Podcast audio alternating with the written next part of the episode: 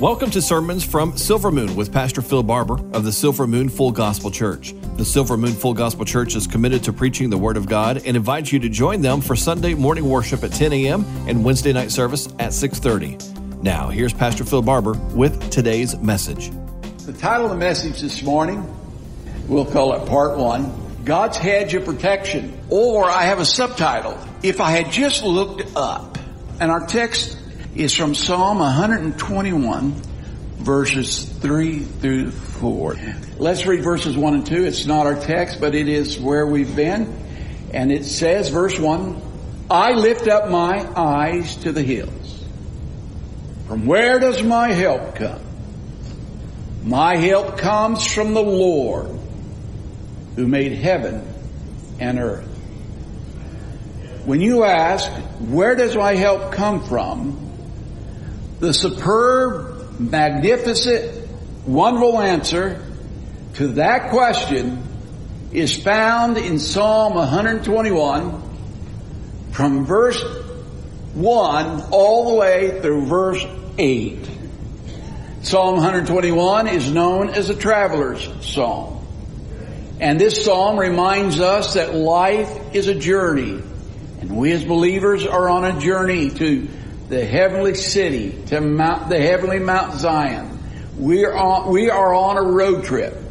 We might be citizens of America, but really our first citizenship, once we were born again, is in heaven. We are citizens of heaven, and that is where we're headed. That is one reason the scripture calls us ambassadors for Christ. Because ambassadors are people who are in another country representing their home country. And you and I are ambassadors representing the kingdom of heaven. Psalm 121 is the second of a collection of psalms called the Songs of Ascent. And Psalms 120 through 134 are songs that the Jewish pilgrims sang as they traveled in caravan to Jerusalem to celebrate God's appointed festivals such as Pentecost, a Passover, Pentecost, and Feast of Tabernacles. Psalm 121, and that's why this song this morning was blessed my heart, is one of the most famous and beloved psalms. And the reason Psalm 121 is one of the most favored and beloved psalms of all is this question. From where does my help come? Because that's a question we ask when struggles and trials come against us. Where does my help come from? Another thing we pointed out last week in Psalm, in verses 1 and 2, the person, it's a singular pronoun. It's I. Where does my help come from? I look to the hills. But verses 3 through 8 turns from the singular I to you. And so there is in this psalm a partner. There's someone traveling along with this person. And since we're talking caravan, it's in my Say my opinion, I think I'm right. There's a group of people, there's a congregation that's traveling with this guy who answers the question for him from where does my help come from? These people are encouraging him, and I believe he's encouraging them because he answers his own question in a very positive way. As we preached last week, we need people to encourage us but also we need to encourage other people. So as this journey begins, from wherever they're leaving their home, they see the hills that will lead them to the city of Jerusalem. And when they see those hills, they are filled with something. Anticipation of arriving to the city of God and anxiety because it is not always a safe journey. Things can go wrong. Things can happen. And so when he looks to the hills, when we talked about this, three things can come to your mind. First of all, Because there's danger, you can be intimidated. So you're filled with fear. Why? Because there's wild animals, there's robbers, there's thieves. It's a rough road. It's filled with, so you're just a little fearful. The second thing, you're filled with temptation because if you're fearful, sometimes what you'll do is look for a way of escape. You'll be looking for how you can take care of yourself if something goes wrong. And I used the illustration when we went into the jungles of Ecuador that uh, as we traveled down the river, I was always looking around to see what we would do if something happened. And I won't go through that story again. But the third thing is these hills could inspire us. And this, these hills inspired this psalmist and these group of people.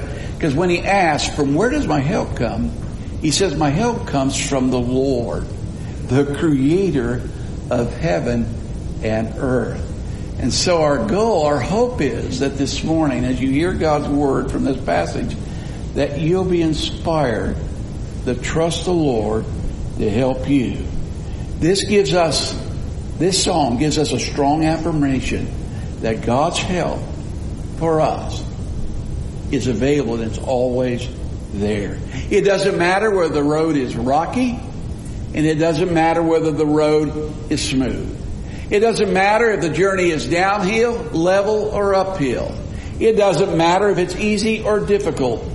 This psalm is telling you and me that God is there and our help comes from the Lord. Now last week I asked them, my point was, and I really was this. Who are these people? And we said these are the people of God because they had been elected, they had been chosen by God, and we went through a little bit of the history of how Abraham and his family became the nation of Israel, and they were chosen of God. But today I want to look at the God of the people, and we'll look at that next week also the God of the people.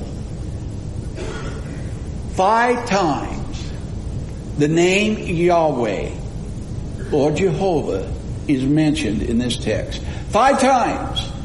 And then four times he is mentioned in the third per- personal pronoun, singular pronoun, he. So nine times in eight verses, it's made very clear that it is God who is taking care of these travelers and these people who are on their journey. And I need to remind you of that truth also. The reason these people respond in verses 3 through 8 is because of the question. But I want you to get this, okay? He says, from where does my help come from? And then he answers his own question. My help comes from the Lord, the maker of heaven and earth. And the crowd hears that, and perhaps they say, Amen, but they say, wait a minute, child of God. He is so much more. He's our helper. He's our keeper. He preserves us. He watches out for us.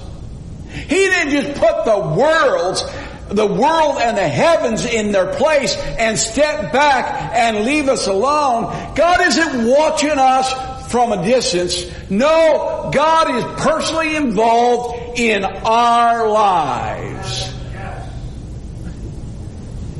He's so much more. And we need people in our lives. We'll say that's good. And it's so much better. Amen. As you and I journey towards this city, these people are telling me that God is going to do everything, every little thing, every big thing, the whole shebang to make sure you arrive to the heavenly city where God has taken you. David wrote in Psalm 138 verse 8, the Lord will fulfill His purpose for me. I want you to say that with me before I finish the verse. Say it with me. The Lord will fulfill His purpose for me. Say it with me. The Lord will fulfill His purpose for me. You ought to be taking notes. You ought to be writing this down. When you get home, you ought to go to Psalm 138 in verse 8 and underline that little sentence there. The Lord will fulfill His purpose for me. Your steadfast love, and as we've preached, steadfast refers to God's steadfast love, refers to God's covenant love. It refers to what the King James says, loving kindness. Your steadfast love, O Lord, endures forever. Do not forsake the work of your hands. And not only are the heavens and the earth the work of his hands, you are too. He's promised he'll never leave us nor forsake us. The apostle Paul wrote encouraging the Romans in chapter 8 verses 38 through 39. I hope you can see that, but I hope what I want you to see is the commas in this paragraph. And I hope you get what I'm saying it. For I'm persuaded.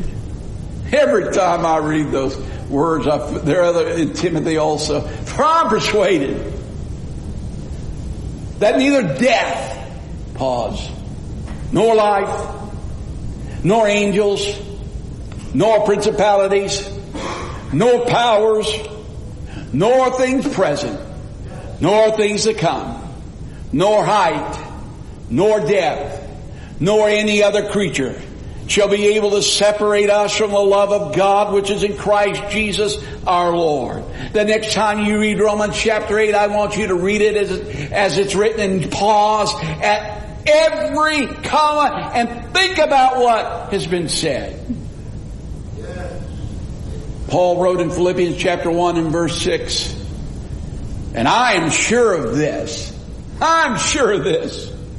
That he who began a good work in you will bring it to completion at the day of Jesus Christ.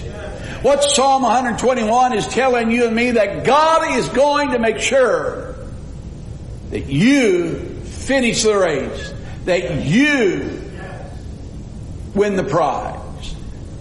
Now I'm going to preach on the final judgment I've told you that and I'm going to keep telling you until I get there. But you need to understand something.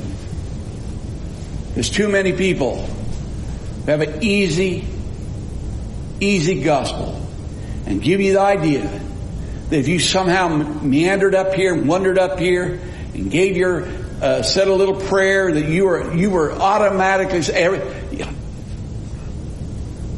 I think it's a start. Because the God who saves you is the God who will lead you to heaven. And there's a lot of people who think, well, back 30 years ago I went forward and did something. But they're no closer to God than a fence post. I believe God elects and I believe God chooses, but I, and I believe God gets His people there but He is Savior and Lord. And we don't believe in, I don't believe that you lose it. You don't get saved 85 times. You get saved. And then you live saved. You always live saved. And you may have some up and downs, but you live saved. I'm chasing a rabbit there. We'll leave that rabbit alone. Listen, they're saying to you and me, God's people, help does not come from Baal. It does not come from any other ancient false god, and it doesn't. His help doesn't come from our modern idols of money and stuff and politicians and technology. Uh, or our help comes from the Lord Almighty. And they are saying to you and me, the only one you can count on, the only one you can trust, whether it's day or night or any time, it's the Lord who made, who is the creator of heaven and earth. He who is the one who never sleeps or slumbers. He is the one who is there day and night, verses 5 and 6. He is the one who protects us from all evil, now and forever, verses 7 and 8. Hallelujah! Praise the Lord. It is the Lord who watches out over you and me. Now I told you verses 1 and 2 If you were going to outline it, if you needed a little outline, you want to write, so I'd write verses by verses one and two.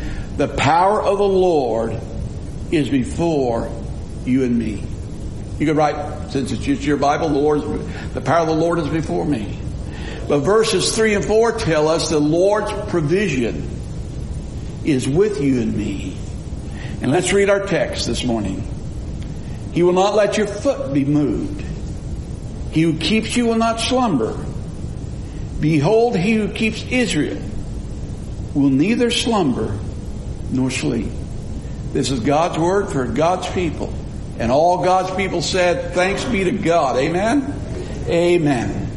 God will not allow your foot to be moved. He will not allow you to slip. He'll not allow you to slide. He will not allow you to stagger. He will not allow you to be shaken. You won't stumble. Because God is watching over you moment by moment. You're under God, Yahweh's watchful care all the time. And so first of all, it's telling you and me that our footing is secure and is stable. As these people traveled to Jerusalem, you need to understand, they didn't have any paved highways. They didn't have any engineered freeways. The roads were rocky. They were rough. They were well trodden. Some of the paths were narrow and dangerous. Some of them went along a bluff or a ravine. There's times life is filled with danger and fear. And at times it'd be easy to stumble and hurt yourself or stumble and fall and kill yourself. It'd been easy. One little mistake. Drive off that cliff to fall off. It'd be fatal. Cause great bodily harm. But God says, I'm going to keep your foot firm and I'll keep your foot stable if you're in one of those narrow paths of life, when you're wondering, you're saying, I can't go back, I sure can't go right, and I sure can't go left, and I'm really not sure what's in front of me. But I know God is leading me, and that God is guiding me. And so He keeps your footing, sure. Another thing in the scripture is fighting. The Lord will help you in the battles of life. Because I'll tell you something, in the battle of life in the ancient world, with shields and swords, if you were knocked off your feet, you were probably gone. The enemy had a superior advantage over you.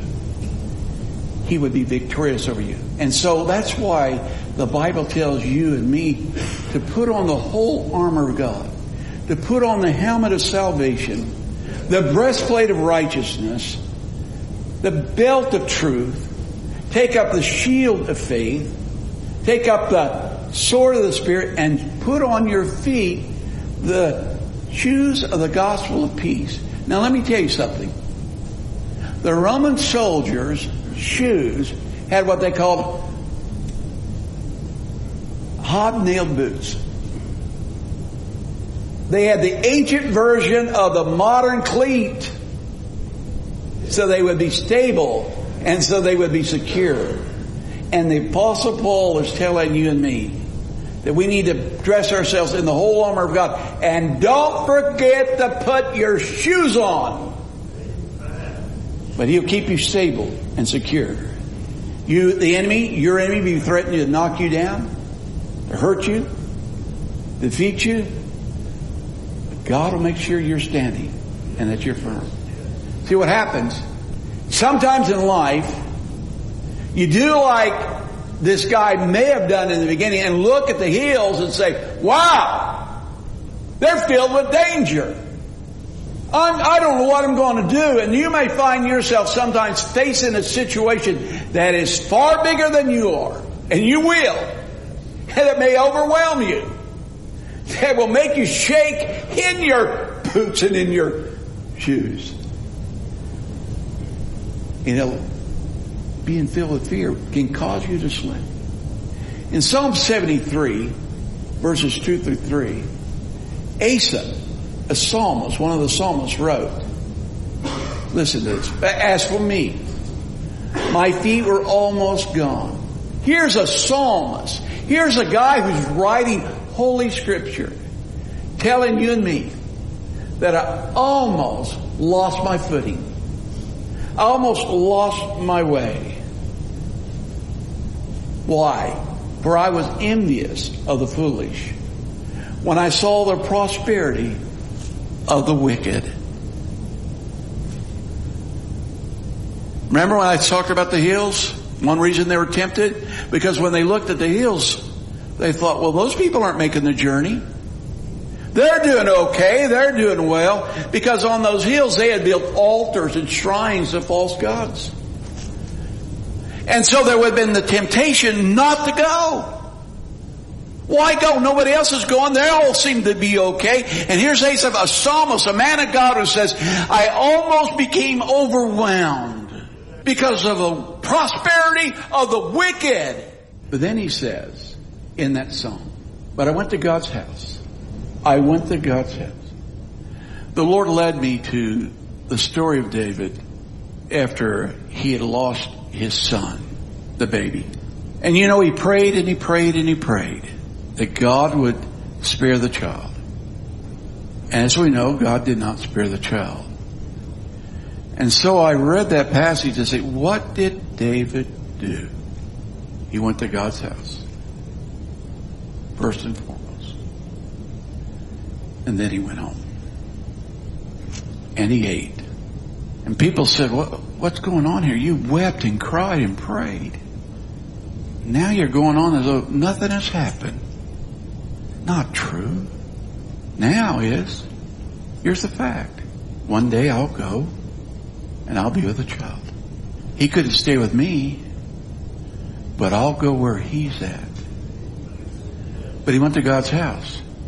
Here's Asaph about to be knocked off his feet because he can't understand why the world is winning, getting richer, why the people of God are suffering.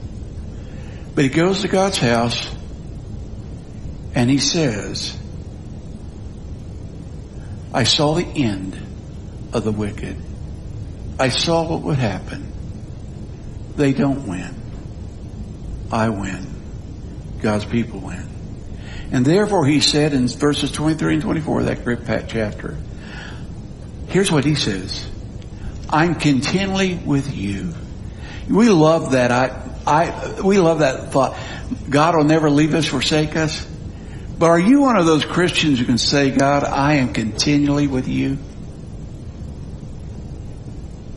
I'm continually with you. Notice what he says after that. You hold my right hand. I'm continuing with you and you hold my right hand. You better not hear, miss next week's message on right hand, okay? Because it's in the next verses. You guide me with your counsel. I'm continually with you. That's my testimony. That's what I'm talking about. When you're saved, you can say that. I'm continually with you. Jude picks it up in chapters, verses 24 to have only one chapter there. Oh, uh, what breaks my heart is I realize people say, well, you don't preach this, you don't preach that. Well, hey, you ought to, you ought to say, when are you going to preach out of the book of Jude? I need to. But here, listen to what Jude wrote. Brother of our Lord. Now to him who is able to keep you from stumbling, him who is able to keep you and you and you and you from stumbling, and to present you, you blameless before the presence of his glory with great joy. To the only God, our Savior, through Jesus Christ our Lord, be glory, majesty, dominion, and authority before all time and now and forever. Amen. Now to him who is able to keep you from stumbling. And that's what these Old Testament saints were saying. They and Jude were saying, the Jude of the New Testament was agreeing with the saints of the Old Testament. God will keep us. Psalm 37 verses 23 through 24 says, the steps of a man. I don't know. I've, every time I say that, I think there's a song or a, maybe there's a translation that says, the steps of a good man. Have you heard that? Are established by the Lord. But the English Standard Version doesn't have that adjective good. But there's nothing wrong with it. I'll tell you why. Read the next little line. When he delights, the steps of the man are established by the man, uh, by the Lord, when he delights in his way. If you're happy on the journey, if you're delighting, delight yourself in the things of God. If you love serving God, we can put good man here.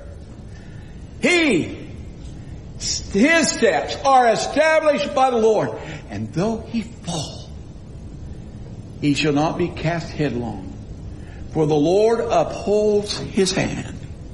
I'm telling you, Charlie, the Lord will keep you on your feet. This is the promise of the Lord to you and to you and to you and to you. He will not let your foot be moved. Oh, but what happens if for some reason God's not watching or God misses or God's not paying attention? Twice in this passage, it tells us he doesn't slumber or sleep.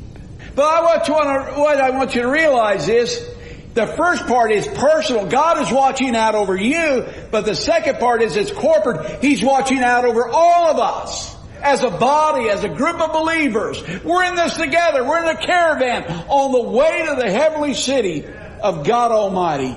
Our divine keeper. Jehovah Yahweh will not sleep and He will not slumber. He's always awake. He's not slumbering. He's not sleeping. He's always watching. The gods of this world sleep. The gods of this world need rest, but not Yahweh. God doesn't slumber. It tells us that 12, tw- twice. He doesn't doze off. He doesn't go to sleep. He doesn't get tired. He doesn't take naps. God is awake at the noonday. And God is awake at the midnight hour. God is awake at your darkest hour. Thank you for listening to Sermons from Silver Moon with Pastor Phil Barber. To find out more about today's message, you may contact the Silver Moon Full Gospel Church at 417 472 3360. The Silver Moon Full Gospel Church is located on Highway 59 North between Neosho and Diamond, Missouri. Morning worship is at 10 a.m. with a Wednesday night service at 6:30 p.m. The Silver Moon Full Gospel Church, where the distance is worth the difference.